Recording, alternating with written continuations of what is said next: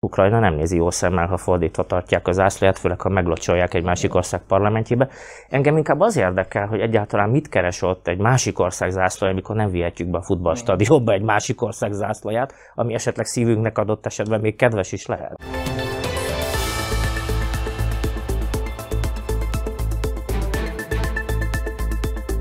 Üdvözlöm kedves nézőinket, új adásra jelentkezik a Nagyító Média Családunk politikai háttérműsora. Vendégünk a stúdióban, ahogy ezt már megszokhatták, Kolleg Zsolt. Üdvözöllek! Szerbusz Krisztián, köszöntöm a kedves nézőket! Hát elég nehéz dolgom van mosolygás és nevetés nélkül fölvezetni a következő témánkat, ugyanis a keddi parlamenti események azok inkább egy ilyen Monty Python vígjátékba, vagy egy ilyen Benny Hill zenei aláfestéssel működnének igazán, ugyanis a, az amerikai védelmi szerződésről szóló parlamenti vitában hát gyakorlatilag volt minden. Előrehozott húsvéti locsolkodás, zászló kifüggesztés fordítva, zászló sziréna. letépés, sziréna. Hát ha már Ukrajna itt szóba került a parlamentben, a legszebb ukrán hagyományokat idézte, ott szokás jókat bunyózni a parlamentben, hát itt még fizikai inzultusra, és legfeljebb csak lögdösödés formájában került sor, ütésváltás még nem volt, de azért érdemes beszélnünk az eseményekről.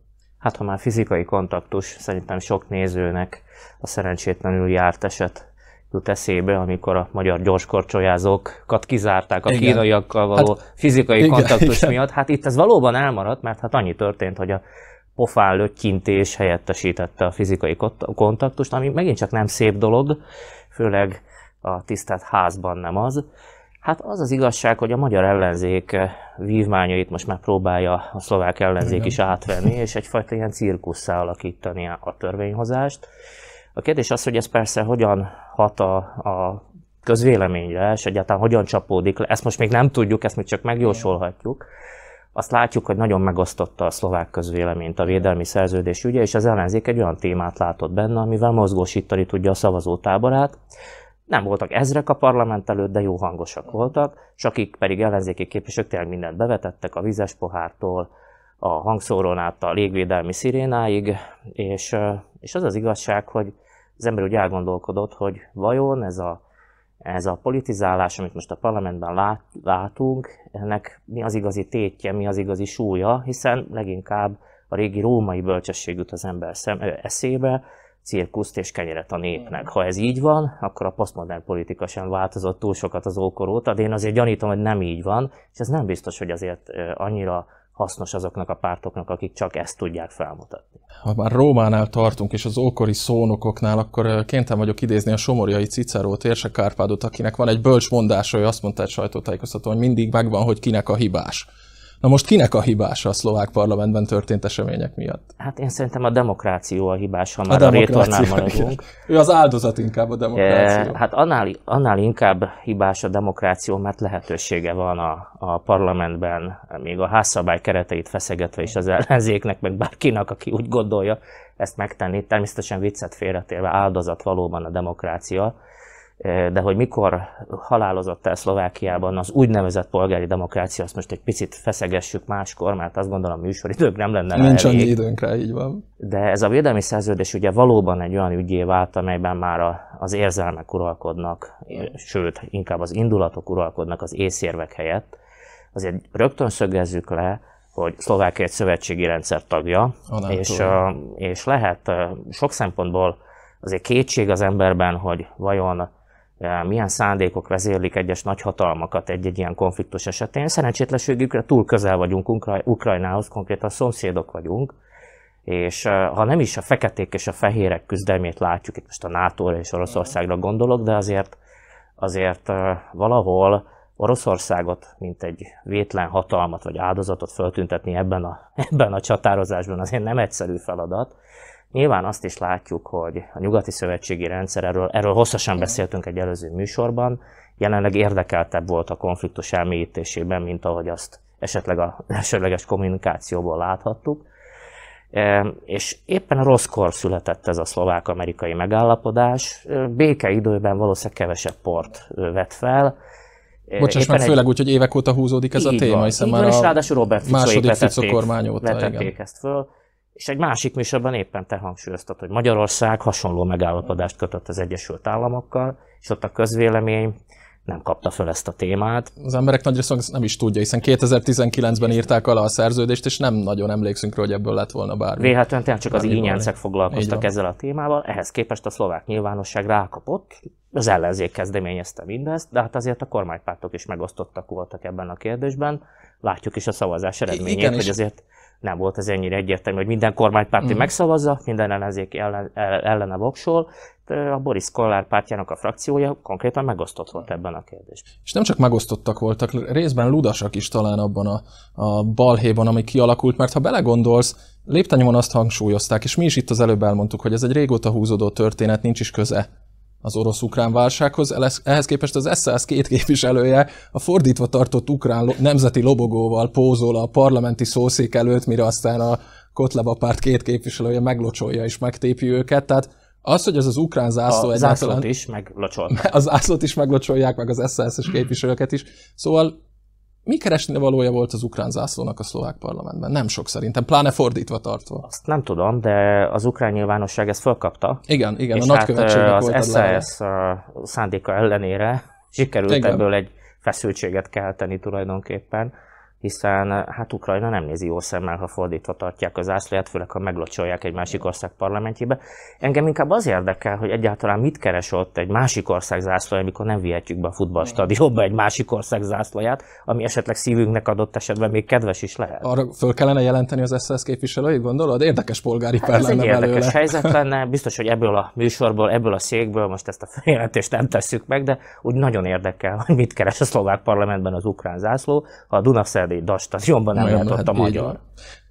Ugye kedden megvolt a balhé volt a tüntetés, a, a demonstrálók megpróbáltak bejutni a parlament épületébe, még könygázt is bevetettek a rendőrök, ha jól emlékszem, akkor egy darab embert előállítottak, plusz indult valami eljárás, ez nagyon vicces, illegális pódiumépítés, engedélyezetlen pódiumépítés miatt a parlament előtt, de másnap szerdán, ugye csütörtökön veszük az adást, tehát tegnap a parlament megszavazta minden probléma nélkül, jól emlékszem 140 jelenlévő képviselőből 79-en ratifikálták, meg is szavazták tulajdonképpen a szerződést, amit Jaroszláv nagy védelmi miniszter egy héttel korábban már aláírt egyébként, úgyhogy érdekes kérdés, mi történt volna, ha a parlament nem szavazza meg. Nem akkor lép ilyen... érvénybe. Sőt, hogyha a köztársasági elnök nem írja alá, Igen. akkor sem lép érvénybe. Hát ez a Na hát ehhez képest, ehhez képest Zuzana Csaputó, nem sokat postafordultával aláírta azt.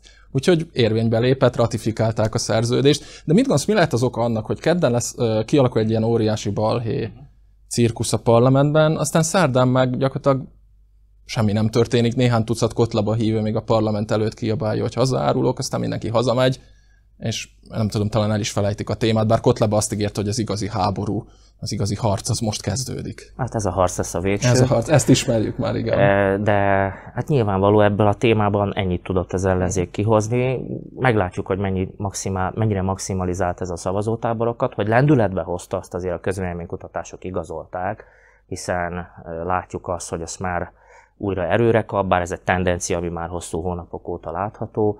E, igazság szerint a kérdés az, hogy mennyire üt vissza, ugyanis a kormányzó mhm. képesség az meg megint egy másik dolog. Ha ezek az ügyek, a botrányok, a parlamenti, hát ez a cirkusz kötődik majd egy kormányzásra készülő párthoz, akkor ebből hosszú távon biztosan nem tud profitálni. Ezt csinálhatja a Kotleba, csinálhatják a republikás képviselők, ők mindig megmaradnak ebbe a táborban, akik, akik ezt a politizálást jónak látják, Fixolik azt már ennél egy nagyobb például. párt, uh-huh. nyilván, vagyis hát reményeik szerint azért nem csak ennek a tábornak a híveit szólítanák meg. És azt gondolom, hogy a következő hetek most már nem erről fognak szólni, itt az infláció soha nem látott, hát 20 éve nem látott, sokak által soha nem látott áremelkedéssel küzdik Szlovákia, és eddig az ellenzék ezt a témát nem igazán használta ki, vagy nem annyira, amennyire uh-huh. tehette Tehát van volna, még muníció arra hogy, a, hogy a fenében. A következő időszak, ez, ez valószínűleg erről fog szólni, és, és bizony nehéz hetek következhetnek a kormány szempontjából, ezt a kérdést az ellenzék, amely most lendületbe jött, jól lovagolja meg. A védelmi szerződés az egy, az egy olyan ideológiai kérdés volt, ami azt mutatja, hogy bár eltelt 30 év a rendszerváltoztatás óta, azért a szlovák néplélek mélyén az orosz barátság mégiscsak ott szunnyad, e, még hogyha értelmiségi körökben ez egyre inkább már távolinak is látszik, de azért jól mutatja ez az eset, hogy bizony-bizony a baloldal, főleg a baloldal, a baloldali ellenzék bizony mobilizálni tudja ilyen témákkal a szavazótáborát. Egyetlen mondat erejéig maradjunk még a szlovák belpolitikánál, mielőtt rátérnénk a következő témánkra. Volt egy érdekes Robert Fico nyilatkozat néhány nappal ezelőtt, tegnap talán szerdán. Arról beszélt, hogy ha a Republika és az SNS megugorja az 5%-os küszöböt, már pedig az előbbinek ez a kutatások alapján sikerül, hát Danko kapitányék szegények a mérhetetlenség határán egyensúlyoznak, meg néha az őrületén is, de ezt most hagyjuk. Szóval létrejöhet, Fico megengedte, hogy létrejöjjön, vagy elképzelhetőnek tartja, hogy létrejöjjön egy Smer, Halász, SNS és Republika, mondjuk úgy rémálom koalíció csodálatos lehetőségek vannak ebben. Nyilván Peter Pellegrinek is lesz ehhez még egy-két szava, hiszen ez valóban egy halálos ölelés lenne a pártja számára. De hát jól látjuk azt is, hogy Pellegrini, hogy a szavazótábora csökkenni kezdett, és most már ugye van olyan mérés, ahol második, hát vett egy baloldali fordulatot a kommunikációja. Mai hír, vagy hát még tegnap este reagált, Csaputová elnök azt mondja, hogy elég zavartalannak tűnt a viszony. Igen, legalábbis Robert, a Grassalkovics palotában. Robert Ficóhoz képest feltétlenül volt köztük egy, egy jó politikusi kapcsolat. Ehhez képest most elég határozottan azt mondta Pellegrini, hogy a védelmi szerződés aláírás az Csaputovának az eddig legnagyobb hibája. Tehát azért ez egy, ez egy üzenet, hogy a Smer felé kacsingató laszas választók, azok, azok most már nem menjenek igen, messzebbre. Nem menjetek sehova, így van. Jó helyen, vagytok, jó, igen, jó helyen vagytok, ahol vagytok. És bizony ez, a, ez az üzenet jelzi azt, hogy egy, egy baloldali fordulat, legalábbis a kommunikáció szintjén azért a LASZ részéről is megmutatkozik. Jön a dicsőséges február 2.0? Hát ezt most nem tudom értelmezni, mert melyik minisztereknek kellene lemondani. Ugye már nagyon kevés néző emlékszik 1948 dicsőséges februárjában, legfeljebb a történelem könyvekből, hogy ott ugye a kommunisták gyakorlatilag egy pucsot hajtottak Egy, pozsonyi defenestrációra azért nem kerül sor valószínűleg. Jó, hát ez meg a történelmek egy másik időszak, és főleg Csehországban dívik, amikor az ablak alatt várakoznak emberek, hogy a politikusok hújjanak alá. Szerintem itt is lenne erre igény, Igen, de, de jelenleg ez nem történik meg. Szóval visszatérve a Lászhoz a, a pár gyengülése az jelzi, hogy, hogy a baloldal felé kell tájékozódni a szavazótáborát meg akarja tartani. Ez erősíti annak lehetőséget, amit mondasz, hogy egy ilyen koalíciós együttműködés történjen, legalábbis a Smer és a, a Lász között. Én azért nagyon meredeknek tartom azt, hogy ehhez a Republika és az SNS is társuljon. Nyilván, ha bejutnának a parlamentbe, akkor abban a serpenyőben képeznek súlyt, de hát most még jelenleg a Hlasz számára ez egy nehezen elfogadható politikai alkú, de, de hogyha Fico folyamatosan nyomás alá helyezi a Hlaszt, akkor egyre inkább fogy körülöttük majd a levegő. Ez a következő időszaknak ez egyik nagy talánya, hogy hogy fogják tudni ezt kezelni a Hlasz részéről. Az előző témánkat azt el tudtuk viccelni, de a következő témánk az van annyira fajsúlyos, hogy a humort azt most kénytelenek leszünk mellőzni. Ugye az elmúlt hetekben, hát talán a 90-es évek legvadabb mecsiari időszaka óta nem látott hát mondjuk ki bátran sajtótámadás indult Magyarország és áttételesen a felvidéki a magyar közösség ellen. Ugye előbb azt már egyik publicistája, akinek nevét most fedje jótékony homályat, szerintem a nézőink úgy is tudják, intézett valami egészen elképesztő verbális támadást egy gondolatkísérlet formájában Magyarország és a magyar közösség ellen, ugyanis a szerző arról eh, delirált, hogy mi történne, ha Magyarország megtámadna Szlovákiát, párhuzamot vonva az orosz-ukrán eseményekkel. Aztán rá néhány napra az Actuality.sk egyik ilyen videós blogjában volt valami uh, Rimaszombati ágyúk árnyékában történő hatalomátvétel. Ez a Rimaszombati járás a népszámlási eredmények úgy látszik, hogy megfeküdte Meg, a gyomrát a igen, többségi igen, társadalomnak. Igen, igen.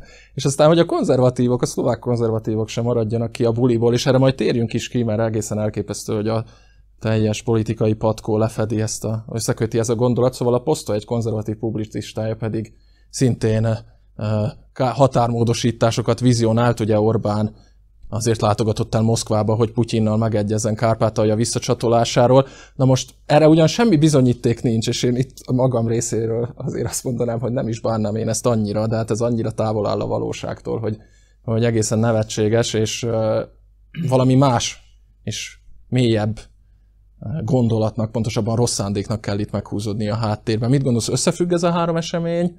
Ott látod, és amennyiben összefügg, akkor milyen célzattal? Összefügg, ez teljesen nyilvánvaló, és nem is most kezdődött.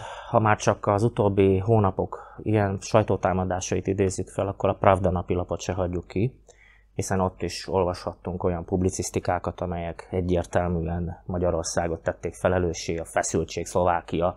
Igen, ezek meg a földfelvásárlási Igen, ügyekre, arra, arra reagálva, vagy akár egészen hajmeresztő dolgok a magyar katolikus egyházat vádolták azzal, hogy Trianont akarja ki, a Trianon évfordulóját akarja kihasználni, hogy Ferenc pápa figyelmét felhívja az erdélyi helyzetre, és akár valami határmódosítást ott is bele vizionálnának.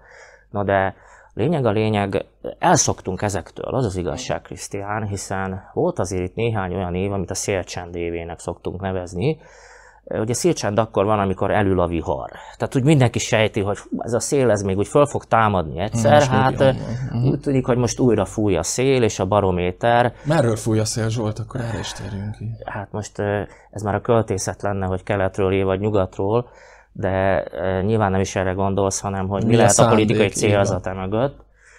Én azért azt sejtem, hogy az áprilisi választás, a magyarországi áprilisi választás közelségére azért érdemes itt is szót ejteni.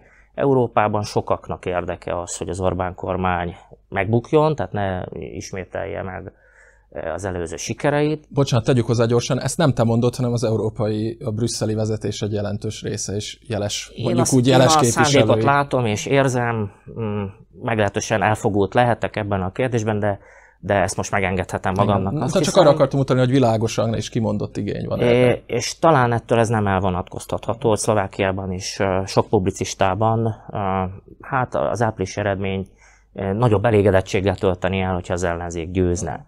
És ilyen módon az Orbán kormányal szembeni ellenérzés jelenik meg ezekben a cikkekben is, ami viszont itt a felvidéki magyarságot érinti, leginkább túsznak érezhetjük magunkat ezekben a helyzetekben, és van itt egy olyan probléma, amit az ember már épészen nem is ért. A mai napig biztonságpolitikai kockázatként tekint ránk a szlovák többség. Ugye Klusz államtitkár úr kezdte ezt nem olyan rég, amikor valamilyen alvó kaukázusi konfliktusból jutott eszébe az, hogy bizony itt is így alszik a csallóközi magyarságban a vágy, hogy egyszer majd elszakadjon ettől az országtól. Na most az embernek ilyenkor az jut eszébe, hogy hogyan bizonyítsa még jobban a felvidéki magyar közösség a lojalitását. Annál, amit tesz hiszen az ember belegondol, Szlovákia sikerei, az euróatlanti integrációja, az nem történhetett volna meg a magyar közösség nélkül, ha belegondolunk. A 90-es évek második felében a magyar közösség volt a biztosíték annak, hogy ez az ország elindul a polgári demokratikus fejlődés útján. Ezek mecsiári idők voltak, azért emlékezzünk. És a szlovák társadalom rendkívül megosztott volt. A magyar közösség mindig oda tette a voksát, hogy itt legyen egy demokratikus államberendezkedés. Nyilván abból a jól felfogott érdekéből, hogy ahol demokrácia van, ott nem autoritár eszközökkel fogják elnyomni a nemzeti közösségünket. Ebbe akkor a magyar közösség körében konszenzus volt. E, a helyzet az, hogy Szlovákia, tetszik nem tetszik ez a többségi társadalomnak, az itt lakó magyarok erőfeszítéseiből is gyarapszik. Tehát mi is hozzátesszük a magunkét ehhez az országhoz, és hogyha ránk kockázatként tekintenek, akkor ez egész egyszerűen sértő. Hiszen az ember nem kockázatnak tekinti saját magát, mert csak a jól felfogott érdekünkből itt éljük a mindennapjainkat, itt dolgozunk, tehetségünket, szorgalmunkat, kreativitásunkat, ha van, és reméljük minél többünknek van, itt fektetjük be, magyarán ennek az országnak erőforrása vagyunk. Mit tehet ilyenkor a magyar ember? Hát kikéri magának. Hát drága szlovák barátaink, hát ébredjetek már föl nem kockázatként tekintsünk, erre a fogyó számú, de, de azért kitartó közösségre, akik mi itt magyarok vagyunk, hanem próbáljuk már meg megtalálni azt a közös hangot, ami ehhez kell. Én szerintem az elmúlt években ebben a tekintetben azért sok minden történt.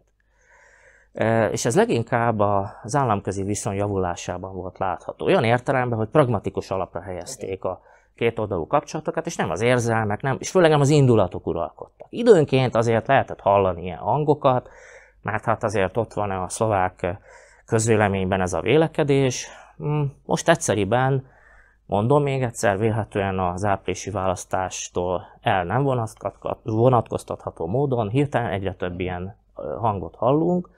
Erre az ember azt tudja mondani, hogy csigavér, viszont nagyon határozottan ki kell kérni magunknak azt, ahogy a szlovák közösség minket megbélyegez, a lojalitásunkat kérdőjelezi meg, és tényleg eh, hát egy ilyen hajánál fogva előrángatott konfliktust vizionál, amiben a felvidéki magyarság nyilván csak túsz lehet, hogy mit tehet a politika és mit tehet a közösségünk, szerintem ezt a nagyon határozott hangvételt, hogy nem ülünk fel a provokációnak, az ilyen provokatív kijelentésektől messze menőkig elhatárolódunk, és kikérjük magunknak.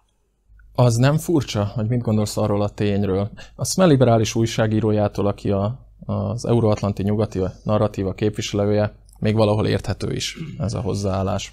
Ráhúzni az oroszokra a vizes lepedőt, és ha már ott vagyunk, akkor járulékos veszteségként a magyaroknak is adni egy pofont. De mondjuk, hogy a konzervatív posztoly újságírója is ugyanilyen hangvétel, gyakorlatilag ugyanarról ír, ugyanaz Pepitában közli. Annak mi lehet az oka? Van itt valami, hogy is mondjam, nemzeti minimum a szlovákság körében, ami a, hogy mondjam, a magyarokkal szembeni állandó ellenérzésnek a példája? És akkor nagyon finoman fogalmaztam, és a sovinizmus szót szándékosan nem használom.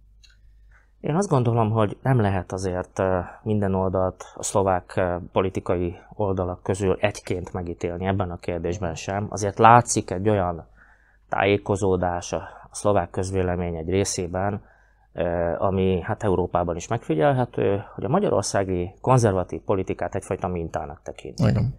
Na most erre nyilván rárakódik a szlovák közvéleményben ez a félelem, leginkább ettől a kisállami nacionalizmustól, ami, ami szerintem most jelenleg nem Magyarországot jellemzi, hanem sokkal inkább a kisantant államait, vagy hát ez a újra ez az ilyen ebül, módon ez az ebből szerzett javak terhe lenne? Igen, tehát a szlovák, szlovák közvéleményt jellemzi sokkal inkább ez a kisállami logika. Megpróbálom ezt megmagyarázni, mert szerintem nem mindenki érti így elsőre. Ugye Magyarország hangsúlyosan a visegrádi együttműködésben gondolkodik. Tehát ez rögtön fölveti azt, hogy az az állam, amely partnerségét keresi a szomszédos országoknak, jelesül Szlovákiának, eh, Lengyelországnak és Csehországnak, az ugyan vajon ezt a kisállami nacionalizmust erőlteti-e, vagy az gondolkodik, az van berakadva ebbe a 20. századi paradigmába, ebbe a nemzetállami gondolkodásba, aki, aki meg még mindig e, abból indul ki, hogy ki akarja a határokat az ő feje fölött toldosni és módosítani. Tehát azt gondolom, hogy az Orbán kormánynak nem kell a bizonyítványát magyaráznia. A visegrádi együttműködés az pontosan válasz arra, hogy a nyugat és a kelet, most mind a kettőt egyként lássuk egymás mellett, folyamatosan sakbábuként tekint a közép-európai államokra és az itt lakó nemzetekre. Kompország, ahogy e, fogalmazom. Hát a, a kompország attól vagyunk, mert emiatt nem tudunk kikötni a nyugati parton, nem tudjuk jól megvetni azt a horgonyt, mert a nemzeti érdekeinkbe időnként jó belerúgnak. Természetesen azért, eh, ha már rákérdezel erre a kompország, ez szilárd meggyőződésem, hogy a nyugaton van a helyünk ebben az értékközösségben, az egy másik kérdés, hogy mennyit változik ez az értékközösség, és mennyire változik előnyére vagy hátrányára. Hát ezt eldönti a kedves néző, mi szerintem pontosan tudjuk erre a választ. Ellenben azért a keletre sem vágyódunk, mert azt meg pontosan ismerjük, hogy milyen, az idősebbek még a saját tapasztalataik okán. De nem is így gondolok erre, hogy kompország, hanem azt gondolom, hogy nekünk, közép-európaiaknak össze kell fogni. Pontosan azért kell összefogni, hogy ne legyünk a nagyhatalmak eszközei. És drága szlovák publicista barátai, liberálisoktól konzervatívokig, mi a ti nemzeti érdekeitek ezen, hogy el kéne gondolkodni. Az a nemzeti érdekük ezeknek az embereknek, a szlovák gondolkodóknak, hogy a magyarokban ellenséget lássanak, vagy pedig meglássák azt a partnert, akivel összefogva ki tudjuk teljesíteni a saját nemzeti identitásunkat, szuverenitásunkat, ami egy alapkérdésé válik a 21. században. E, hogyan tud fejlődni egy nemzet? Úgy, hogyha mindenhol ellenséget lát, úgy, hogyha partnereket lát, legalább a szomszédságában élőkben. Hát szerintem mi magyarok ezt kezdjük megtanulni és megérteni, hogy bár nekünk is vannak fenntartásaink a szlovákokkal szemben, ne tagadjuk, hát elég egy finn-szlovák meccs is az emberben úgy összeszorul, a, kiüti azt a gólt, Na de ezt most tegyük is félre, az embernek esze is van, meg szíve is van, és most az eszünkkel, hogyha kicsit uh, arra hallgatunk, akkor azt mondjuk, hogy a szlovák az partner. Szlovákia nekünk partner. És őszintén szóval ez nem lojalitási kérdés, hanem egy jól felfogott önérdek. Mindenkinek, szlováknak is és magyarnak is. Az a baj, hogy, hogy általában az indulatok és az érzelmek uralkodnak, akár egy-egy ilyen publicisztikát követően, hogy végigmegy az érzelemhullám, és hát kevés idő jut a, a gondolkodásra, a higgadságra, és, és hát nem biztos, hogy mindig időben, megfelelő módon és kellő határozottsággal reagál akár a politika is. Ezt azért jegyezzük úgy meg a margóra. Zsolt, hát azt hiszem, hogy ennél jobb végszót keresve sem találhattunk volna. Fontos gondolatok ezek, van mit rajtuk emészteni. Köszönöm szépen, hogy itt voltál, a nézőknek pedig szokás szerint köszönjük szépen kitüntető figyelmüket. Jövünk a jövő héten is, tartsanak velünk akkor is, várjuk Önöket. A viszontlátásra!